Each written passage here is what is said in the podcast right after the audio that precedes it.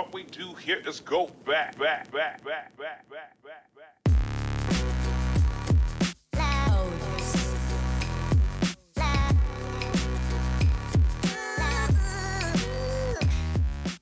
Wow, what a guest we have for you today on the Point of Difference podcast. Mitch Cleary. After winning the Rising Star Awards at the 2014 Australian Football Media Awards, Mitch has established himself as one of the most respected journalists in the game.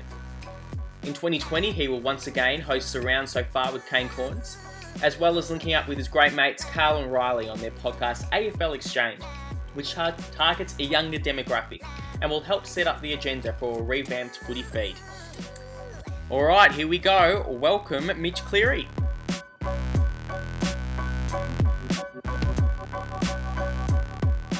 Alright, Mitch Cleary, thank you so much for joining the uh, Point of Difference podcast. Thanks for having me on, boys. Beautiful. Um, so uh, just to start off, um, from what Luke and I have seen, you're definitely viewed as one of the one of the nice guys in journalism, um, and you tend to get a bit less hate from the public than some of the other journos out there. Has that been a bit of like bit of a conscious effort from you? Oh, thanks for that. Firstly, um, sometimes it's not the way I see it uh, every day, but um, yeah, I I guess uh, I've found that the best way to build relationships is trying to build some trust both ways, and um, and hopefully not only that is with football people and, and people I speak to each day in my job, but also it extends to the public. Hopefully, uh, can resonate with them. I think uh, I do a podcast, AFL Exchange, with uh, two of my good mates, Riley Beveridge and, and Cal Twomey, every Monday. So hopefully people can see a bit of a, a different side rather than that, I guess, hard hitting, ruthless journo that sometimes people uh, can think we are. So yeah, hopefully that uh, provides a different side of things. But uh, no, I appreciate the uh, the compliment. It's uh, it's nice that uh, it comes across that way sometimes. So is it? I guess if you do get, you know, hate messages over, say, Twitter and stuff, how do you do? You ever respond to those, and how do you deal with those? It's funny. Uh, I remember firstly when I was sort of trying to cut my teeth as a journo, I would see a lot more of it. And, and I don't know if Twitter's changed its notifications or anything like that, but I reckon I saw every tweet. And now I think only some of them get filtered through depending on who you follow Mm. and, and whether you've interacted with that person in the past. So I thank Twitter for that. Um, I, I don't sort of buy in too much. I've seen a lot of other journos Mm. try and buy in and it sort of doesn't go anywhere. I think once people have an opinion and they've read your story, and, and the sad thing is a lot of, and, and tru- truth be known a lot of people don't actually read the story they might have a preconceived idea or read the headline and don't actually consume what you've written most of the time Yeah. so i think it's pretty hard to sway people once they've had their initial say on, on something you've said or, or written so um, just try and move on to the next thing i think we're busy enough uh, I, I do like to get involved and, and um, have a strong debate with people sometimes but if they're if they're coming hard for you then it's uh, sometimes yeah, it's worth to. worth the hassle. Yeah. That's the thing. um, like, uh, I've, you go, I've Luke. noticed like um I've noticed with some journos, like I look through their Twitters and they'll they will respond to comments, but they'll pick and choose, and it sort of makes you feel like they're hiding away from it, and it's like you should just you know pick one side or the other, and not just pick and choose who you respond to. Yeah, it's a fair point. Sometimes, um, Twitter, what is it, 140 characters? I think we're back up to 100, and- uh, 240 now, whatever it is when it comes onto Twitter. Um, Yeah. You can't really get your full point across. So sometimes I might reply to to someone to sort of use that as a way to Mm. to um, explain a bit more of what I was trying to say, and hopefully other people can see that I've I've said that once. But getting a Yeah. bit full blown argument with 20, 30, 40 responses, it can be a bit uh, bit time consuming. Yeah, Is is Twitter the main platform you use as a journalist?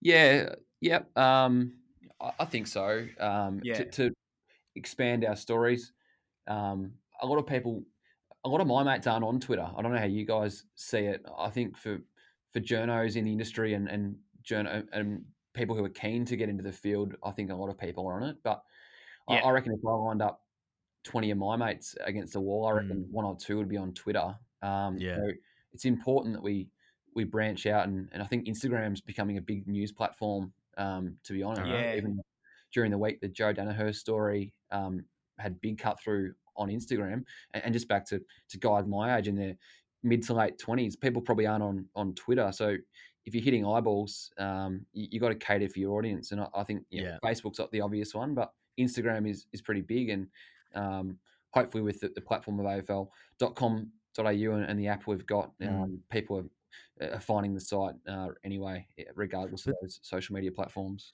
But I guess that's the thing with like Facebook. I've noticed, like, I noticed you have a Facebook account, but not, and I believe that's your real one. I'm not, uh, your real journo page. Yeah. Um, but I don't think many other people that I've seen in this industry really have pages where they just post stories and stuff.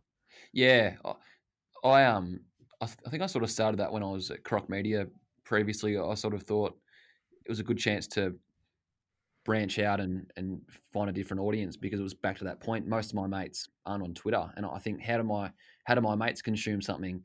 Um, Yeah. You know, I always it, it I do laugh when you might break a story and then your mates will forward you the, the post from one of those troll Facebook accounts or um, you know those Yeah. trade news Yeah. accounts that everyone seems to Yeah. be running, and it's sort of oh, have you seen this story? It's like, well, hang on, no, no, we a reported this an hour ago, and that page. is Oh. so I thought uh, it might be a good chance to sort of get it out there first. But when you when you're writing a story, it can get all pretty quick. I don't know; it's hard to explain, but when Yeah. you, you hit the story, um, getting it out there is is very important. But you're on Mm. the phone, you you're speaking to different people, and you know that story might hit go, and then people might be ringing you back about it and, and different details to add to the, the next Yeah. update on it. So it's it's it's important to get your story out on on social media, but it's also um, yeah, there's so much else going on that you just don't sit on Mm. Twitter and, and Facebook all day. Yeah, well, you, you briefly mentioned this before. Um, you you recently broke the the Daniher uh, moving to Brisbane story. What was it? What was the feeling of breaking a story as big as that? And did you, um, yeah, obviously utilize um those platforms to to get the story out there as quick as possible? And and I guess what was the progression into a story like that? Like how does it start and how does it, you know, progress as a story? Well, I will say, I think Sam McClure beat me by four or five minutes on that. I, I think it, it, when it comes down to that story, yeah, like I think our story was sitting in the in the system ready to hit go, um, Yeah, and it come it can come down to minutes. But I, I think we had the story, the full story up, you know, at the same time essentially. Um, and Mm. that's how it works. I think people you're speaking to different people in the industry at, different clubs, um, managers, people, friends of players, all those, you know, just the natural uh, sort of people you would speak to. And and if they're speaking to you, then no doubt they're speaking to other people. So once you get a tip like that, you've got to act pretty quickly. It's not as if uh, you can sort of sit on your hands and and it's Yeah. just going to go away. Like and, and you you'll have a whole day to, to work on it. I sort of speak to old school journos and they reminisce about the days when you get a 10 a.m. tip and you could hold it to the six o'clock news. Um, Yeah. it's pretty funny how the world's changed with Twitter and the, the moving pace of- of things like that. You need to, you need to act pretty quick these days. So Yeah. are you just always on like are you always thinking about the story and always getting leads throughout the year with knowledge that there's a high chance it will happen? Yeah, and it's funny you got to work through what's real and what's not, don't you? Like Yeah. the amount of I still remember one was uh, I got a text one night about Sam Mitchell joining West Coast. This was f- what is it, four or five years ago now, maybe even three or four. yeah, And I thought, oh, come on, like you get you got to work out what's real or not because you can't be ringing every if you if you followed up every tip you received on every rumor that was sent to you, you'd send people insane. But I thought, nah, what are the chances of that really? Next day it came out and, and sort of thought, gee, I wouldn't mind my time again looking at that one. So it's just it's just a balancing act the whole time as to what you do and, and what you chase. Really, So Yeah. Yeah. how many tips do you get like regularly and uh, you know, are 90% of them just made up? oh, depends. Someday you might get none. Someday you might get fifteen. It just depends. Yeah. really. And can do you have like a process to to go and like researching on the tip?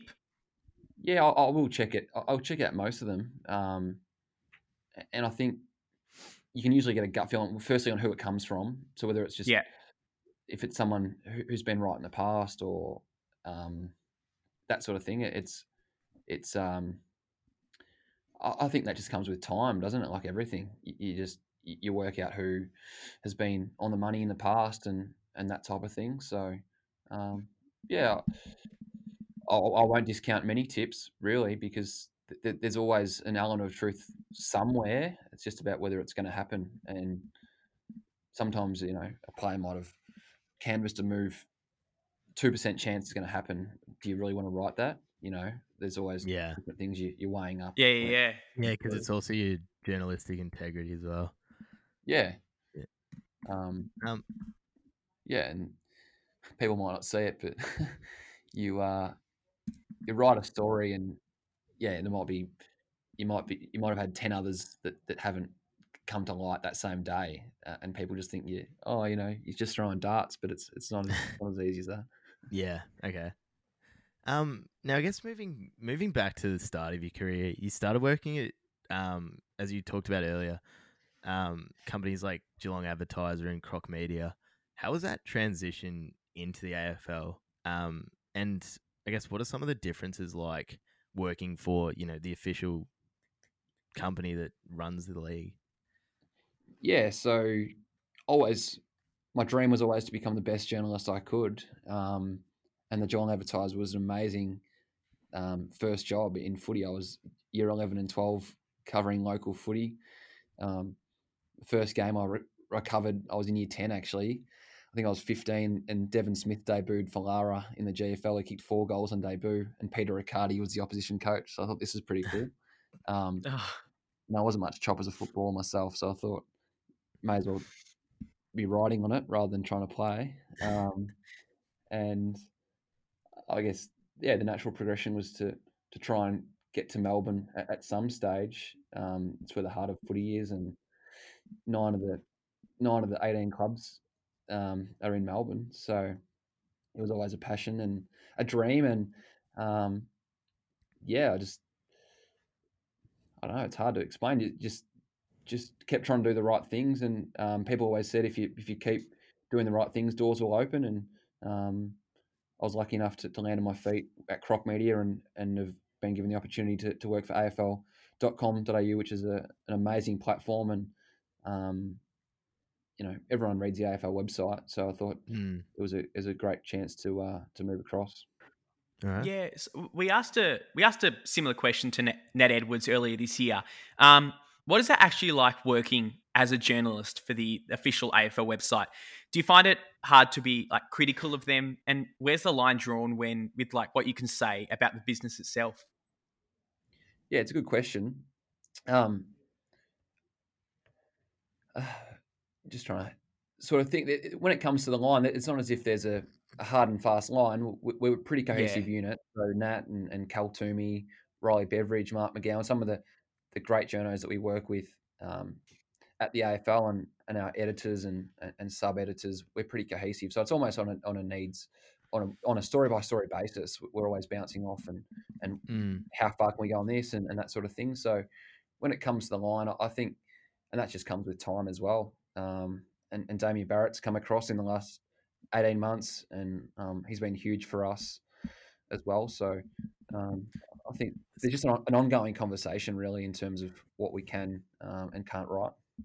So, what sort of the if you? I mean, you don't have to go too into depth, but what sort of the hiring process of the AFL? Because I've noticed like there does seem to be a constant theme with you know the journalists that they hire generally being of a higher quality than a lot of the other sources, even you know the professional ones. But yeah, what is that hiring process like?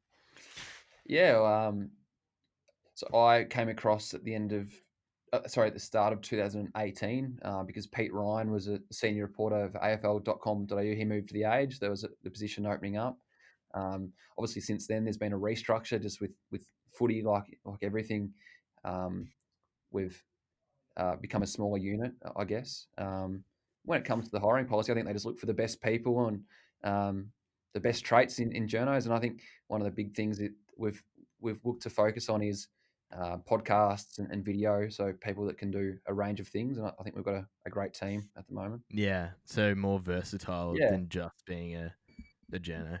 Yeah, um, I know you've had Nat on, uh, and she's huge. You know, she's uh, she's the face of, of a lot of what we do. We just had the AFLW draft during the week here, and Sarah Black did a great job with that. And you know Nat can write a, a news piece, and then the next day Mm. she can be hosting the uh, the official uh, coverage for the AFLW draft. It's uh, it's a pretty cool skill Yeah. set for like her. Um, and I just noticed you posted an article ten minutes ago. Is that are they pre-prepared articles? And what's sort of the time frame between when you write them and when you post them? Is that the Jarrod Brander story? Yeah, yeah, just came. Luke's right on. that was probably why I was a bit it's pretty uh my, my, why I might have been a minute or two late to coming to logging on. to It's this okay.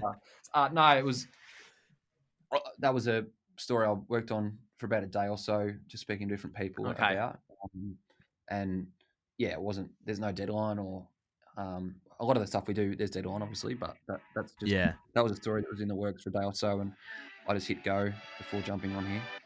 yeah. Um, yeah, so hopefully people can can check it out.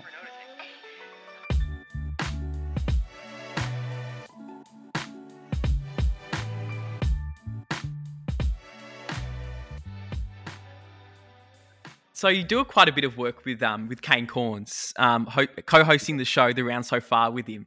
Um, what is Kane Cornes like as a bloke? He seems like a like a pretty interesting guy.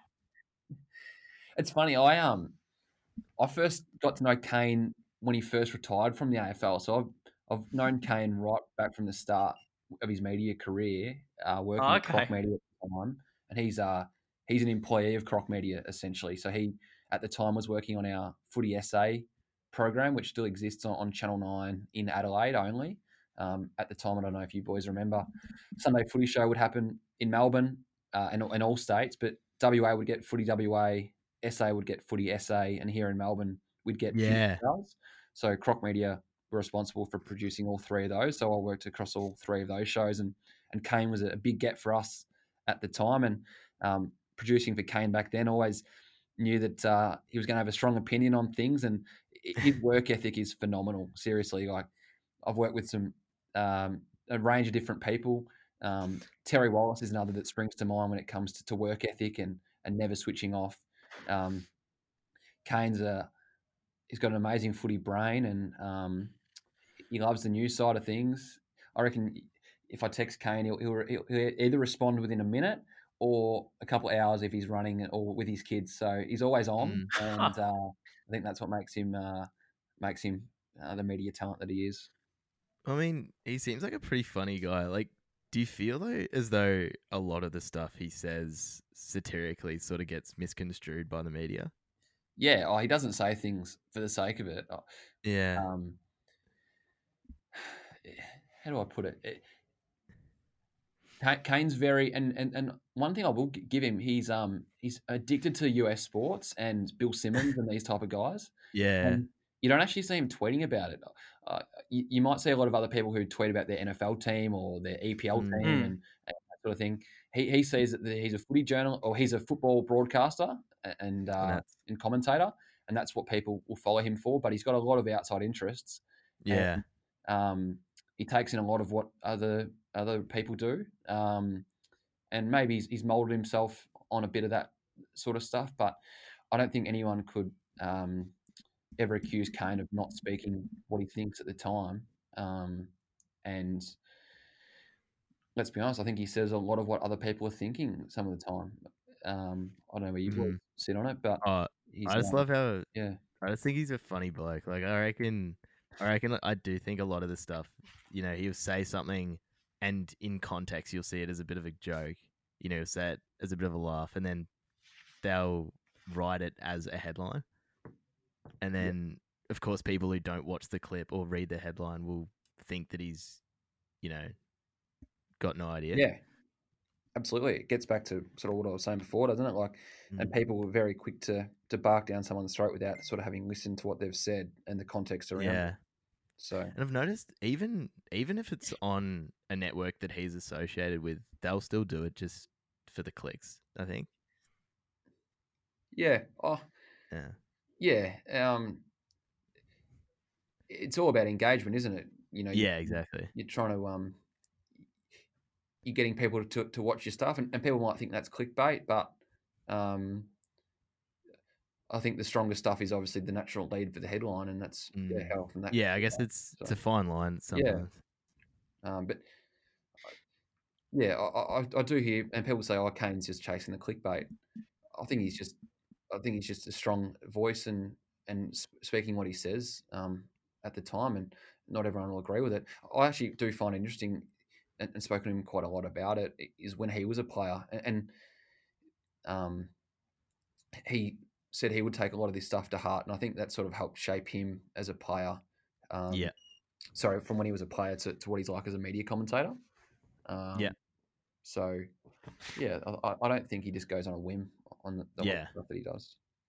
Yeah, I guess moving on from Kane Cornes, you work. You also work a bit, uh, quite a bit with Damien Barrett, and um, uh, you've been described as a bit of a mini Damo. Um, how much influence has he had on your career as a journo?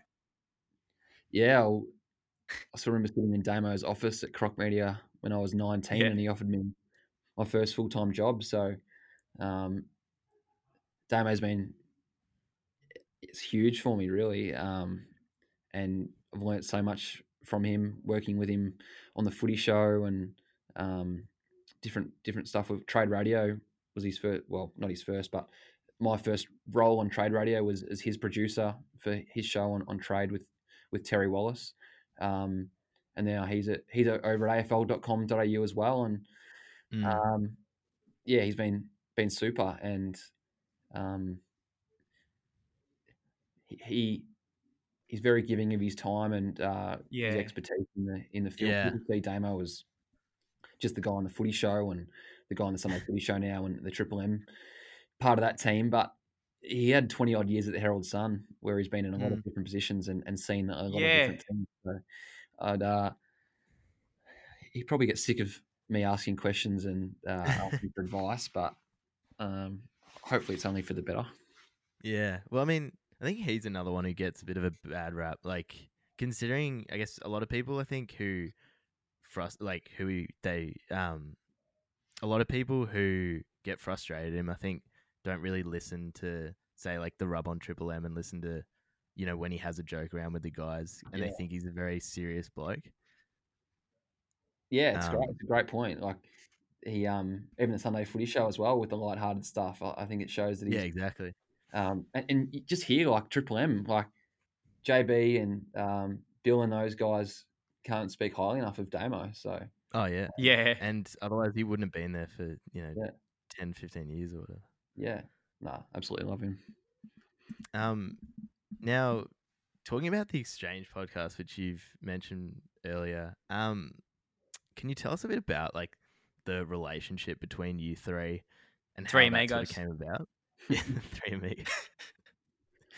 Um, Well, um, yeah, and Yeah, I, Cal's been the mainstay at AFL.com.au. I reckon he's been here for almost ten years now, longer even. Um, Mm. and he had the Exchange podcast with Matt Thompson and Nick Bowen uh, for a long time, and they used to have Gus Brayshaw on for one year. yeah, I remember that. Patreon for a while. Um, I think Alex Rance did a year, um, and then the Cal Riley and I were keen to do another podcast, a bit, bit, bit more of a lighter look on things, and um, for for a younger audience um, at that same time. But then Nick Bowen moved to Channel Seven, same as Matt Thompson. Um, he's now a sports producer at Channel Seven, uh, Matt Thompson. Um, so then that sort of just naturally, rather than doing our own, we just sort of took the took the reins of AFL Exchange and tried to change it up a little bit. Um, we're all pretty close mates. I think it's probably brought us closer together, to be honest. Um, and just Yeah, there's a bit of a void uh, out there for for, for just a, a bit of a, a lighter podcast and, and just sort of a pub chat. Uh, pub chat might be a bit of a basic way to, to explain it, but just just act like you're three guys yeah, fat like you would be in the office. I, I think, and I think Cal has said it quite a bit on the show. It's sometimes just basically what we we sit around in the office talking about. We try and replicate on the show. So yeah. It's more like the obscure sort of stuff. yeah. Um, and there's so many different footy options um, when it comes to podcasts. So hopefully it's a bit of a different one. And it's funny, Mm. speak to AFL list managers and, and managers, people actually listen to it. I'm like, I thought the podcast for sort of the fans, but people in the industry do listen to it as well. So that's uh, That's really cool. Yeah, yeah, yeah. when those types are, are listening. Um, well, I remember like hearing an episode. I think it was with the um, might have been last year or the year before with the Bev show on. Yeah, Um, how do you how do you go about getting these sorts of guests? And I guess what makes you decide? All right, let's get this guy on. And yeah, yeah. Well, I think it's probably come from listening habits of other things. I know listening to other shows, having traditional footy guests on. Sometimes it can be pretty stock standard. You know, ask X, Y, and Z. We move on, but we we try and sort of make every minute of every of every show sort of entertaining to some degree. So I thought people who can resonate with our audience and who we enjoy chatting to might be a, a bit of a different look rather than just getting a player on every week or you know an assistant coach or a coach on to talk about just the standard stuff. So yeah. Bev wasn't I- too hard to track down. He's he's pretty accessible. and he, uh, he's always open to doing stuff. So, how much control do you guys have over the show? Because I know it's quite, you know, um, it is. It does feel like it's your thing.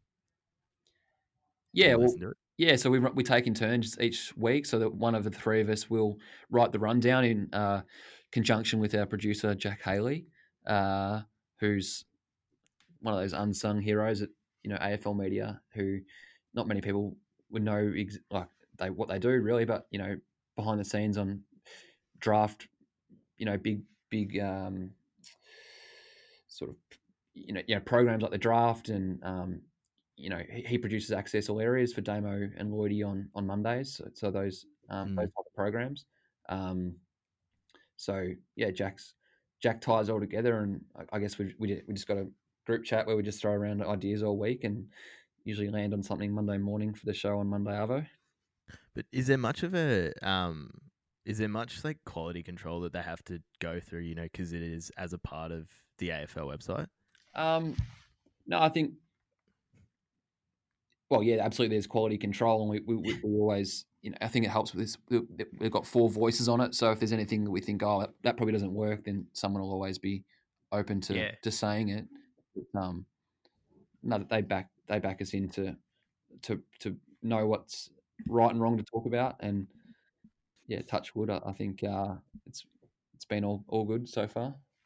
Yeah, Yeah, so I guess turning our minds to to the to the footy. Um, how have you found the season of 2020 during uh, COVID 19, both in terms of reporting and watching? Um, what do you think will change for 2021 season? Yeah, it's interesting. Like, um, I've got a Zoom press conference later today. Um, I think that's become the norm. You can be anywhere in the country. Okay, is that with Chris Scott? yes. Yeah. Wow. Okay. Um, so um, you just log on, and you know, one thing I have found is uh, coaches are pretty more a bit more timely when it comes to the Zoom press conference. Usually, when you go to a club training and uh, you're standing, you might be standing around for twenty minutes, half an hour, but the, the coaches Mm. are all pretty good at the moment. So. How many uh, journos would how many journos would typically be on the the Zoom um, press conference? So today, I reckon there might be ten or twelve. Okay. Um, just big final, only two games this week. Um, do you know what I mean? Sort of. Um, yeah, yeah, yeah. You know, normal one with Chris Scott might get six or eight, um, but only four teams to think about this week, so there's a bit more focus on on that one. Um, yeah, yeah. And you know, people uh, people just take their turns like a normal press conference. There's sometimes a bit of um, uh, you know, bit of uh, bit, bit of talk, um, bit of talking over each other, but um, Yeah. it's uh, it, it all works it up itself out pretty well. Yeah, Well, yeah. Thanks for joining us, Mitch. Um, it's Yeah, thanks for joining us. Mitch. yeah, no dramas, boys. Thanks for having me. Beautiful, really interesting. Cheers.